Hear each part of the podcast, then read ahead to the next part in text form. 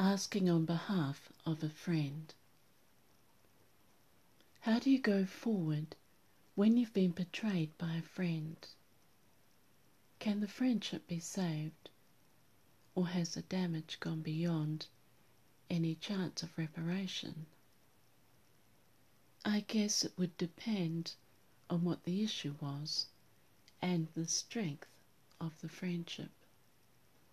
It takes two to make a relationship, but betrayal cuts deep. Personally, I'd let it go.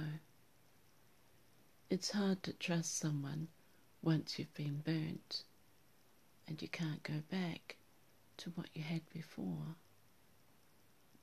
I believe in forgiveness, but only a fool forgets. If they've betrayed you once, with little thought for the consequences, they'll do it again. Do you really want to put yourself in that position? I suggest you cut your losses and move on.